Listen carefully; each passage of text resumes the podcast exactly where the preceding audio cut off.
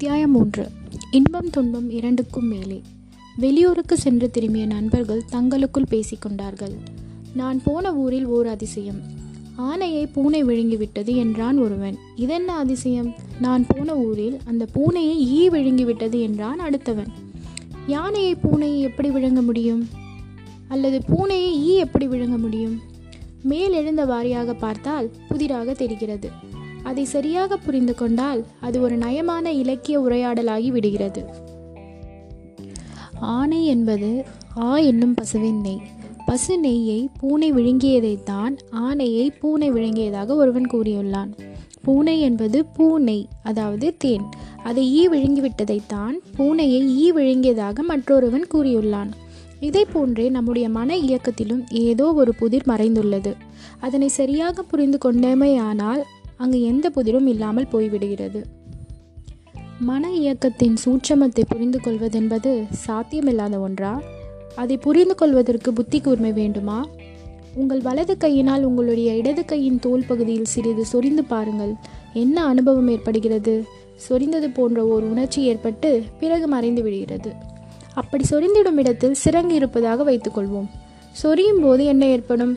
சொரிய சொரிய ஒரு விதமான இன்பம் கிடைக்கும். மேலும் சொரிய வேண்டும் என்ற தூண்டுதல் ஏற்படும். அப்படி சொரிந்து முடித்த பிறகு சொரிந்த இடம் எல்லாம் எரிய ஆரம்பிக்கும். சிறங்கை சொரிவது போன்ற இன்பம் சிறங்கற்ற உடலில் ஏற்படாது. இப்போது ஒரு கேள்வி உங்களுக்கு சிறங்குள்ள உடல் வேண்டுமா? அல்லது சிறங்கற்ற உடல் வேண்டுமா? சிறங்கு இருந்தால்தான் இன்பம் என்று கூறி சிறங்குள்ள உடலை எவரும் கேட்க மாட்டோம். இதுபோல்தான் நம்முடைய மனதிலும் இன்பம் துன்பம் எனும் இரண்டு விதமான நிலைப்பாடுகள் உள்ளன. மூன்றாவதாக ஒரு நிலைப்பாடும் நம் மனதில் உள்ளது. அது இன்ப துன்பங்களுக்கு அப்பாற்பட்ட ஆரோக்கியமான நிலைப்பாடு. சொல்லப்போனால் அதுதான் முதல் நிலை. இன்ப துன்ப அனுபவங்கள் எல்லாம் அதனோடு சேர்ந்து கொண்ட இரண்டாம் மூன்றாம் நிலைகளே. ஆரோக்கியமான உடல் என்பது முதல் நிலையே. சிறங்கினால் ஏற்பட்ட இன்பமும் துன்பமும் செயற்கையாக சேர்ந்து கொண்ட இரண்டாவது மற்றும் மூன்றாம் நிலைகளே.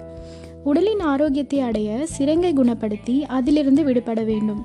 அதுபோல மனதின் ஆரோக்கிய நிலையை அடைய நாம் எதனை குணப்படுத்தி எதிலிருந்து விடுபட வேண்டும்? ஒருவன் எங்கு நடந்து சென்றாலும் அவனுடைய நிழல் அவனை பின்தொடர்ந்து வந்தது. இப்படி என்னை பின்தொடர்ந்து வராதே என்று அவன் அந்த நிழலை எச்சரித்தான். அவனுடைய எச்சரிக்கையை அது கேட்பதாக இல்லை. அவனுக்கு கோபம் வந்துவிட்டது. திட்டினான். சண்டை போட்டு பார்த்தான். அப்படியும் அது அவனை விழுவதாக இல்லை. அந்த நிழலில் இருந்து விடுபடுவது எப்படி? நீ எக்கேடும் கெட்டுப்போ என்று அதனை அதன் போக்கில் விட்டு விடுவதுதான் நிழலிலிருந்து விடுபட ஒரே வழி. சிறங்கு பிரச்சனைக்கு வருவோம். சிறங்கை சொறிவதால் ஏற்படும் அனுபவங்களை இன்பம் மற்றும் துன்பம் என்று கூறுகிறோம். சிறங்கற்ற ஆரோக்கியமான உடலின் தன்மையை சுகம் என்று கூறுகிறோம். சுகம் என்பது வேறு இன்ப துன்ப அனுபவங்கள் என்பது வேறு. சுகம் என்பது நம்முடைய இயற்கையான நிலை. இன்ப துன்பங்கள் செயற்கையானவை. சுகம் என்பது ஆரோக்கியமானது. இன்ப துன்பங்கள் உபாதைகளே. ஒவ்வொருவரும் தங்களது இளமை காலத்தில் கேளிக்கைகளிலும் இன்பங்களிலுமே ஈடுபாடு காட்டி வருவார்கள். ஆனால் பொறுப்புகளை சுமக்க ஆரம்பிக்கும் போது அவர்களது மனநிலையிலும் மாற்றம் ஏற்பட ஆரம்பித்து விடுகிறது. இன்பங்களோ மகிழ்ச்சியோ கூட இல்லாமல் போகட்டும். துன்பமின்றி கொஞ்சம் நிம்மதியாக இருந்தால் போதும் என்ற மனநிலைக்கு வந்து விடுகிறார்கள். அந்த நிம்மதியான நிலைதான் மனதை பொறுத்த அளவில் சுகமான நிலை. அதுதான் மனதின் ஆரோக்கியமான நிலை. சிரங்கு என்பது பௌதிகமான பிரச்சனை. நம்முடைய நடவடிக்கைகளின் மூலம் சிரங்கை குணப்படுத்தியாக வேண்டும். பௌதீக பிரச்சனைகளுக்கு நம்முடைய முயற்சியும் நடவடிக்கையும் தேவைப்படுகிறது. ஆனால் இன்பத்துன்ப துன்ப உணர்ச்சிகள் மனோரீதியான பிரச்சனைகள் இவற்றை தீர்க்க இத்தகைய முயற்சிகள் ஏதும் தேவையில்லை. எந்த நடவடிக்கையும் முயற்சியும் இல்லாமல் நம்முடைய மனோரீதியான பிரச்சனைகள் எவ்வாறு தீர்வடைய முடியும்? நிழலோடு சண்டையிட்டவன் நிழலிலிருந்து எப்படி விடுபட்டான் என்பதை பார்த்தோம். அதே போன்ற தீர்வைத்தான் நம்முடைய மனோரீதியான பிரச்சனைகளுக்கும் நாம் அடைந்தாக வேண்டும். மரத்தின் அடியில் அமர்ந்திருந்த ஒரு சாமியாரிடம் பணக்காரர் ஒருவர் வந்து தனது பிரச்சனையை கூறினார். சுவாமி நான் ஒரு பணக்காரன். எல்லா வசதிகளும் எனக்கு இருக்கிறது. ஆனால் மனதில் தான் நிம்மதியே இல்லை. மன நிம்மதிக்கு வழிகாட்டுங்கள் சுவாமி என்றார். நாளைக்கு அதிகாலையில் வா உனக்கு வழிகாட்டுகிறேன் வரும்போது உன்னிடம் ரொக்கமாக வைத்திருக்கும் பணத்தை மட்டும் ஒரு பையில் போட்டு எடுத்து வா என்றார் சாமியார். மறுநாள் பணப்பையுடன் வந்த பணக்காரர் அதை சாமியார் முன்பு வைத்துவிட்டு நீங்கள் கூறியபடி பணப்பையுடன் வந்துள்ளேன். இதில் ஐந்து லட்சம் ரூபாய் உள்ளது. மன நிம்மதிக்கு வழிகாட்டுங்கள் சுவாமி என்றார். சாமியார் பணக்காரரை கண்ணை மூடிக்கொண்டு மரத்தின் அடியில் அமர்ந்திருக்க சொல்லிவிட்டு அந்த பணப்பையுடன் ஓட்டம் பிடித்தார்.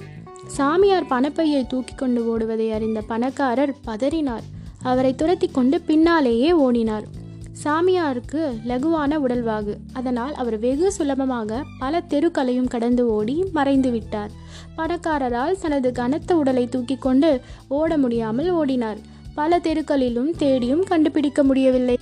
க கலைப்படைந்து போன பணக்காரர் வேறு வழி தெரியாமல் கடைசியில் சாமியாரை சந்திக்க மரத்தடிக்கே வந்து சேர்ந்தார். அந்த சாமியாரோ அவருக்கும் முன்னால் அங்கே வந்து அவருக்காக காத்திருந்தார். பணக்காரருக்கு பூன உயிர் திரும்பி வந்தது. நீ தேடிய நிம்மதி இப்போது உனக்கு கிடைத்து விட்டதா என்று கூறியவாறே பணப்பையை திருப்பி கொடுத்தார் சாமியார். இப்படி நாம் ஓடி ஓடி துரத்தப்பட்ட பின்புதான் நாம் தேடும் நிம்மதி சுகம் மனதின் இயற்கையான நிலை நமக்கு கிடைக்குமா? நிச்சயமாக அந்த சூழ்நிலையில்தான் இத்தகைய சுகம் நிம்மதி நமக்கு கிடைக்கும். அதற்காக நாம் இவ்வாறு ஓடி ஓடி பரிதவிக்க வேண்டுமா? நிச்சயம் ஓடித்தான் ஆக வேண்டும்.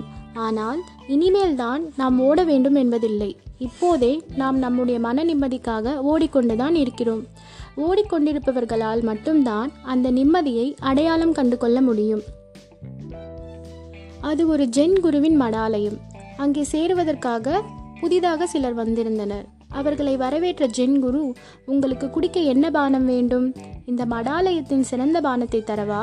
அல்லது உங்களுக்கு பிடித்த சாதாரண பழச்சாறுகளை தரவா? என கேட்டார். மடாலயத்தின் சிறந்த பானத்தையே கொடுங்கள் என்றனர் சீடர்கள். விசேடமான பானத்தை எதிர்பார்த்த அவர்களுக்கு சாதாரண குடி தண்ணீர் மட்டுமே வழங்கப்பட்டது. மறுநாள் காலையிலும் அந்த ஜென் குரு அதே கேள்வியை அவர்களிடம் கேட்டார். சுதாரித்து கொண்ட சீடர்கள் இன்று தங்களுக்கு பிடித்த பழச்சாறுகளை கேட்டனர். அவர்கள் கேட்டுக்கொண்ட பழச்சாறுகள் மட்டும் அவர்களுக்கு வழங்கப்பட்டன. சீடர்களும் மகிழ்ந்தனர். அது முதல் அவர்களுக்கு எப்போதெல்லாம் தேவையோ அப்போதெல்லாம் அவர்களுக்கு பிடித்த பழரசம் வழங்கப்பட்டு வந்தது. ஆனால் அவர்களுக்கு குடித்தண்ணீர் வழங்குவது முற்றிலுமாக நிறுத்தப்பட்டு விட்டது. எவ்வளவு தாகம் எடுத்தாலும் சரி பழரசம் மட்டுமே வழங்கப்பட்டு வந்தது. தண்ணீர் குடிக்காமல் திண்டாடி போய்விட்டார்கள்.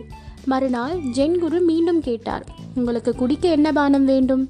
மடாலயத்தின் சிறந்த பானத்தை தரவா? அல்லது சாதாரண பழச்சாறுகளை தரவா? சீடர்கள் அனைவரும் ஒருமித்த குரலில் கூறினார்கள் குருவே எங்களுக்கு மடாலயத்தின் பானம் மட்டுமே போதும். எங்களுக்கு பிடித்த பழச்சாறுகள் எல்லாம் வேண்டவே வேண்டாம்.